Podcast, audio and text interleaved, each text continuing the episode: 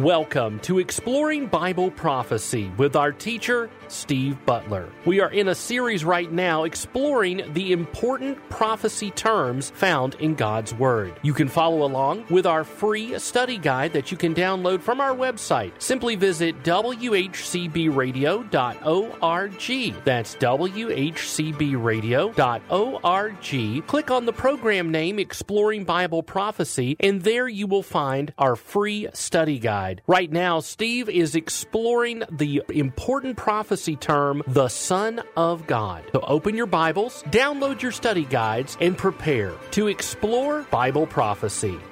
Hello, and welcome once again to Exploring Bible Prophecy. In today's program, we are finishing up our point number one in our teaching series entitled Important Prophecy Terms. Important Prophecy Terms. And if you've been with us for a while, you know that we've been looking at the first set of terms, of which there are seven sets of two terms each that uh, we're looking at in uh, preparation for our overview of the 30 prophetic events that the Bible says will take place between now and eternity, which we find at the end of the book of Revelation, the last book in the Bible. And in point number one, we've been spending some time looking at how the term the Son of God and the Son of Man are used in the scriptures.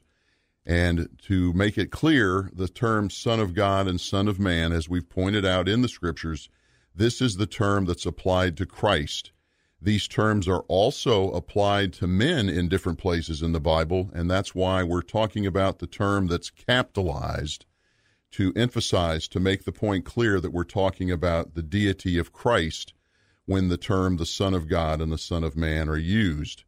And we have been uh, spending some time here in point number one in the second part, uh, looking at the Son of Man, and we have uh, emphasized the point that we go back to John chapter 5, uh, verses 21 to 23 principally. And you see that on your worksheet, which is available from the uh, website here at the radio station that when the term the Son of Man is used referring to Christ, it is generally in reference to a context of judgment, a context of judgment. He is the the judge according to John chapter 5.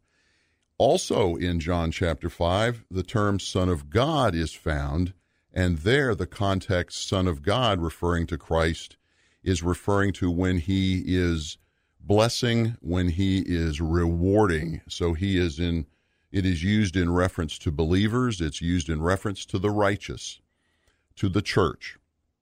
So that is why I think it's so important that we differentiate these two terms, Son of God and Son of Man. Because if you do that, according to the scriptures, when you see these terms, you can immediately get a grasp of what the context is you obviously need to read the context, and by that I mean what, what comes before, what comes after the scriptures that you're looking at. But if the scriptures include the term Son of Man, most of the time it's going to be dealing with judgment and it's going to be dealing with unbelievers. Whereas Son of God, you're dealing with rewards and you're dealing with believers. So we're finishing up the point here on Son of Man uh, in point number one of our seven sets of terms, prophetic terms. And we were talking about in Luke 22, Mark 14, and Matthew 26 from your worksheets how the term Son of Man was used in talking to the Pharisees, the Sadducees, and the scribes, the, the ruling council of elders, if you will, that were charging Jesus with these false crimes leading up to his uh, crucifixion. And then we transition when we started in Mark, looking at how the term Son of Man can also be used in a positive way when he's talking about forgiving of sins.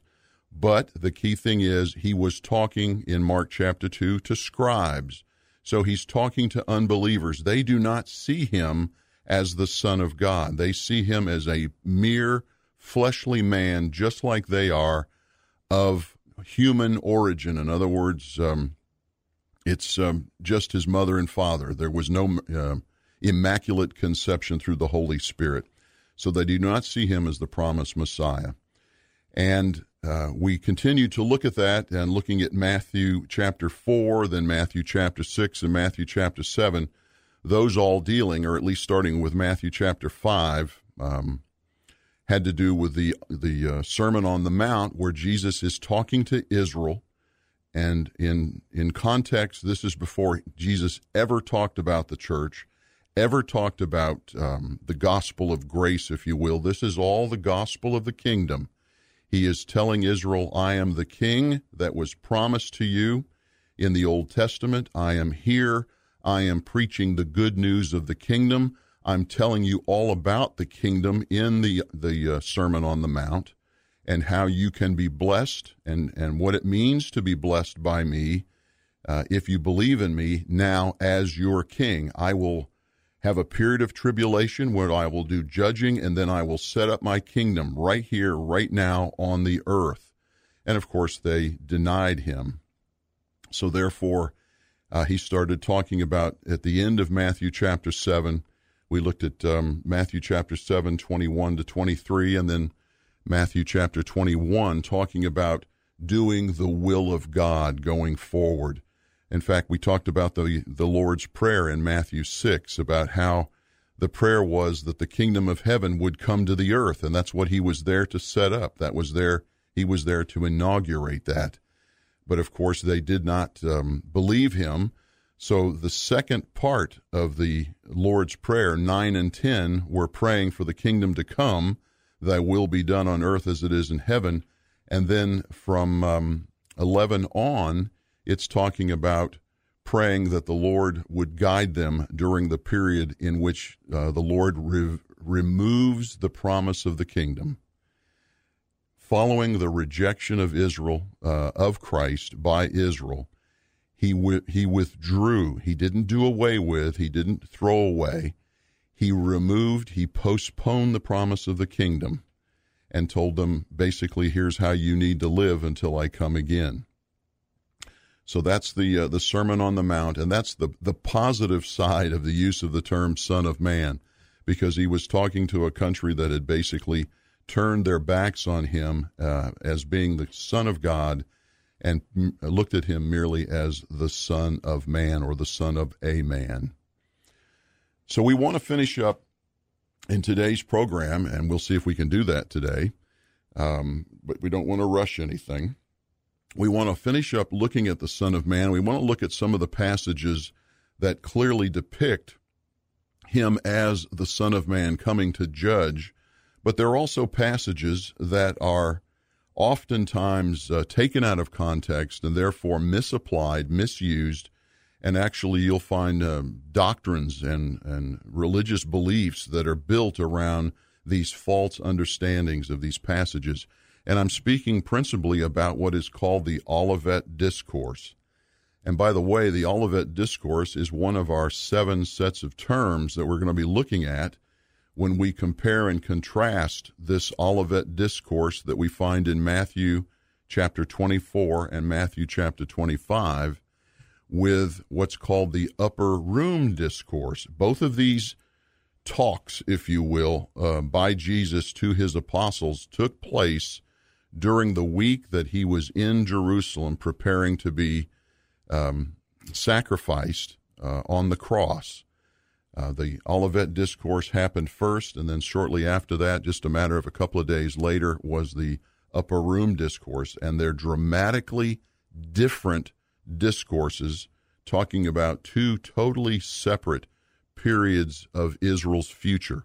So that's why they're included here in these sets of prophetic terms that we need to understand these because it's easy to read over them, think they're one and the same, and just move on which unfortunately is what most people do. So we're going to spend some time looking at that, but very briefly, we're going to look at it here in point number one as we look at the term Son of Man and see how it is applied here.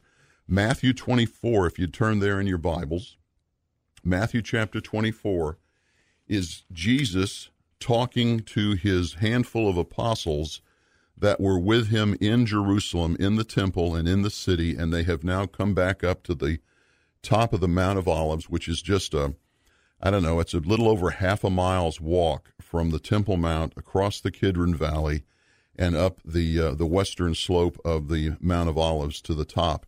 And they sit down there and they look over at the temple and they talk to Jesus about how magnificent this site is, but they are referring back to things that Jesus had said about how this would all be torn down and would be raised up the third day. And of course, he was prophetically one talking about his death, burial, and resurrection as the true church, and he was also prophesying what would happen approximately uh, not quite 40 years later in 70 AD when those walls would actually be thoroughly torn down with not one stone being left upon another. But they they ask him, uh, tell us, when will these things happen? Uh, this is verse 3 actually of Matthew 24. When will these things happen and what will be the sign of your coming and of the end of the age? And Jesus actually answers the second part of this. Uh, you go to Luke for the answer to the first part when will the walls be torn down? Because Luke goes into detail. But here in Matthew 24, he answers, What is the sign of your coming and of the end of the age? So he's basically talking about the tribulation period that is yet to come. Remember, Israel has turned their back on Jesus. He has postponed the promised kingdom from being set up right then in their lifetime and has been postponed to some time in the future. And we know that is still yet future. So it's been 2,000 years, but I, I pray that it's coming quickly because we know that the rapture happens before the tribulation and the setting up of the kingdom. And of course, the rapture uh, involves you and me, and uh, we are eagerly awaiting that. But he, he's answering them what's going to what's going to happen in the tribulation and what's the second coming looking like going to look like. And he goes through and, and tells them, he talks about the first part of the tribulation, the middle part of the tribulation, the last part of the tribulation, all in here in Matthew 24. And this, what's called the Olivet Discourse, that starts at the beginning of Matthew 24, goes all the way through Matthew 25. And the reason we know that is we go to the first verse of Matthew 26, and it says, when Jesus had finished all these words. So he takes what we see in our Bibles, and of course, this was all added much later, excuse me, the chapters and the verses, but we see a discourse or a talk by Jesus to his apostles that takes uh, what we see here is two chapters. So he goes through and lays this all out, and then he goes uh, on and, and gives them eight parables, eight parables, and the theme of all eight of those parables is to be ready to maintain your righteousness, maintain your righteousness during the tribulation, because those who persevere to the end of the tribulation will be saved. And he makes that point very clear in Matthew 24, verses um, 13 and 14. Verse 13 reads, but the one who endures to the end, and that's the end of the tribulation, he will be saved. Verse 14, the gospel of the kingdom. So there's another clue that we're talking about the tribulation. Jesus is now, uh, through the Holy Spirit, through the 144,000, through the two witnesses, through the angel in heaven, all of them sharing the gospel of the kingdom, the reoffer of the kingdom because the king is coming at his second coming. Uh, again, verse 14 the gospel of the kingdom shall be preached in the whole world as a testimony to all the nations, and then the end will come, and the end being the tribulation. So, obviously, we're talking about a period called the Great Tribulation. It is a period of judgment. There is really very little positive about the tribulation. There are souls that are saved uh, and will live in eternity with uh, Jesus and his Father um, in the New Jerusalem, but they will lose their lives by and large uh, because of that, because it's going to be a period of time that is going to be testing and torment uh, over the whole world for this seven year period. So, consequently, as you go through this, you would not expect to find the term the Son of God what you would expect to find, and in fact, that is the, the, the truth, the fact, you find the term Son of Man all through here because it includes judgment. So let's look at just a few of these um, to get our understanding of the flow and the context of this in Matthew 24 and Matthew 25, starting first of all in Matthew 24, verse 29. Verse 29 And it says uh, in verse 29 But immediately after the tribulation of those days, so there is another clear reference to this period of seven years, which is, if you're interested, you can go back just a handful of verses, and it talks about a period of time that never has happened before and never will again. This is that terrible, terrible seven year tribulation. Verse 29 But immediately after the tribulation of those days, the sun will be darkened, and the moon will not give its light, and the stars will fall from the sky, and the powers of the heavens will be shaken. Verse 30 And then the sign of the Son of Man will appear in the sky and then all the tribes of the earth will mourn, and they will see the Son of Man coming on the clouds of the sky with power and great glory. So there you see that term Son of Man twice, and you see right there in verse 30 the reaction of the people on the earth. They are all mourning because they know that Jesus is coming and he's coming to judge. It's just an instinctive feel that they have, uh, if not a factual um, um, uh, understanding, that once they see the sign of the Son of the Man, they know that judgment is coming. So it's very clear. Uh, I pray that you can see here that the Son of Man term is used in direct association with a judgment that's coming on the earth. And then we move down to um, verse 37. And I should point out, starting in verse 32 of Matthew 24, is when the author here, Matthew, starts sharing the eight parables that Jesus actually tells the apostles that are sitting with him there on the Mount of Olives uh, as part of the Olivet Discourse. So the parable of the fig tree is the first one and it uh, there are eight of them, finishing up with the great white throne judgment. So as we move through these parables, we go down to verse 37 and read 37, 38, 39. It says, For the coming of the Son of Man, referring back up here to verse 30, the sign of the Son of Man and the coming of the Son of Man. Verse 37 reads, For the coming of the Son of Man will be just like the days of Noah. For as in those days before the flood they were eating and drinking, marrying and giving in marriage, until the day that Noah entered the ark. And they did not understand until the flood came and took them all away. So will be so will the coming of the Son of Man be. So that's a clear description of the judgment that takes place at the second coming of Christ. There are those that want us to believe that this has to do with the rapture because it's talking about people being carried away. Well, it has nothing to do with the rapture. Remember, this is all talking to Israel, answering the question, what will happen at the end, uh, and what will be the sign of your coming? So it's all to Israel about the tribulation and the second coming of Christ.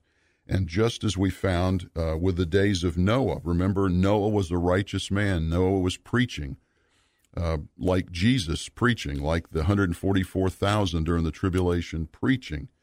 But people were not listening. They were going about their lives. Yes, it was a difficult time, but life went on, is what it's saying here. Life went on until the flood came. And that relates back to verse 30, where it says, And then the sign of the Son of Man will appear in the sky, and all the tribes will mourn because they recognize that um, judgment is coming. Well, the judgment in the days of Noah was the flood, and the flood took all of the unbelievers away. Well, when Jesus comes at his second coming, he's going to deal with all the unbelievers, both the Gentiles and the Jews, and those that are uh, found to be unrighteous, to be uh, evildoers of evil, will be sent to um, ultimately to the great white throne judgment.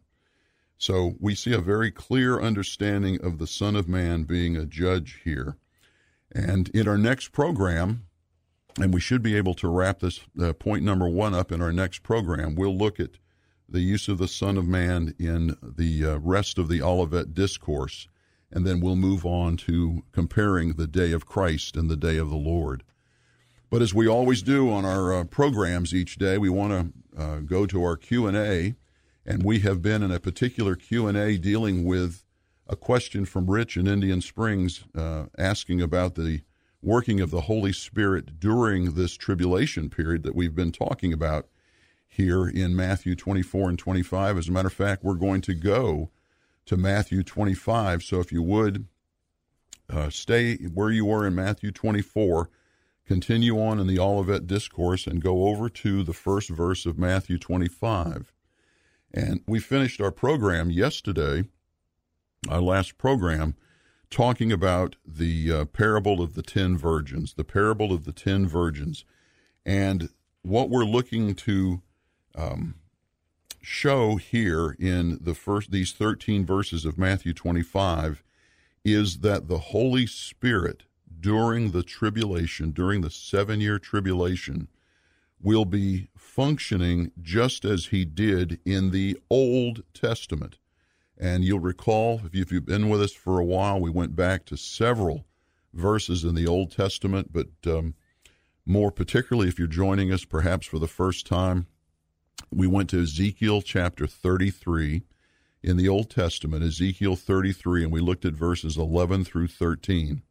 And it clearly points out that a righteous man will have the Holy Spirit, but if that righteous man during his lifetime turns to a lifestyle of iniquity and, and evil doing and dies, he will die as an unbeliever. Even though he was righteous at one point, if he dies in sin, he will um, pay the penalty of sin, which is eternal separation from God. Contrariwise, if it's an evil person and during his lifetime he turns to a life of righteousness through faith and dies, he will be counted as righteous when uh, the Lord comes back and resurrects what we call the Old Testament saints. And the other verses we went through, like 1 Samuel 16, Psalm 51, 11, and so forth, showed us that the Holy Spirit would come on and then could leave people if they went from righteousness to unrighteousness. When the church came at Pentecost in Acts chapter 2, the Holy Spirit, unlike the Old Testament, changed uh, in, its, in his manifestation and in his work he came in and indwelt the believer forever.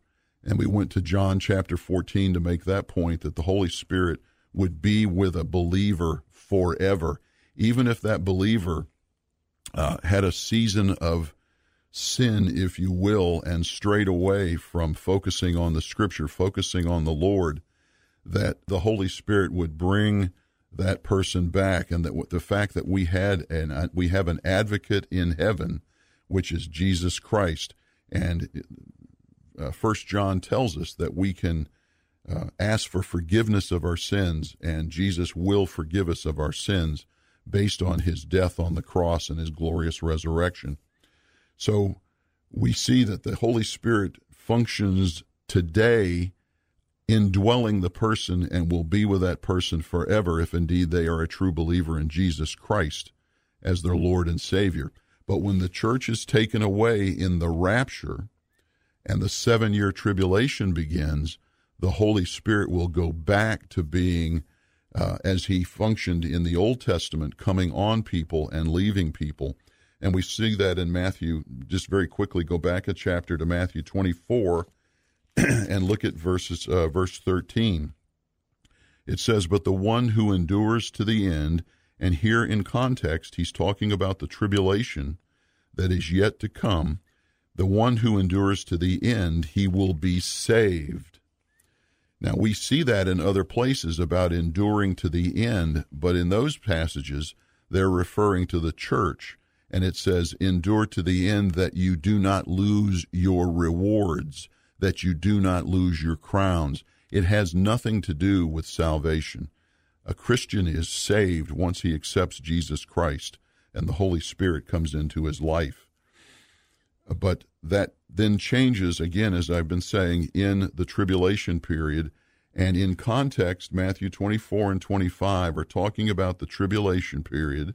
And recall, starting in verse 32, we have the eight parables that I mentioned before in the uh, teaching portion when we were talking about the Son of Man, that these eight parables all have the same theme, the same point that Jesus wants to get across.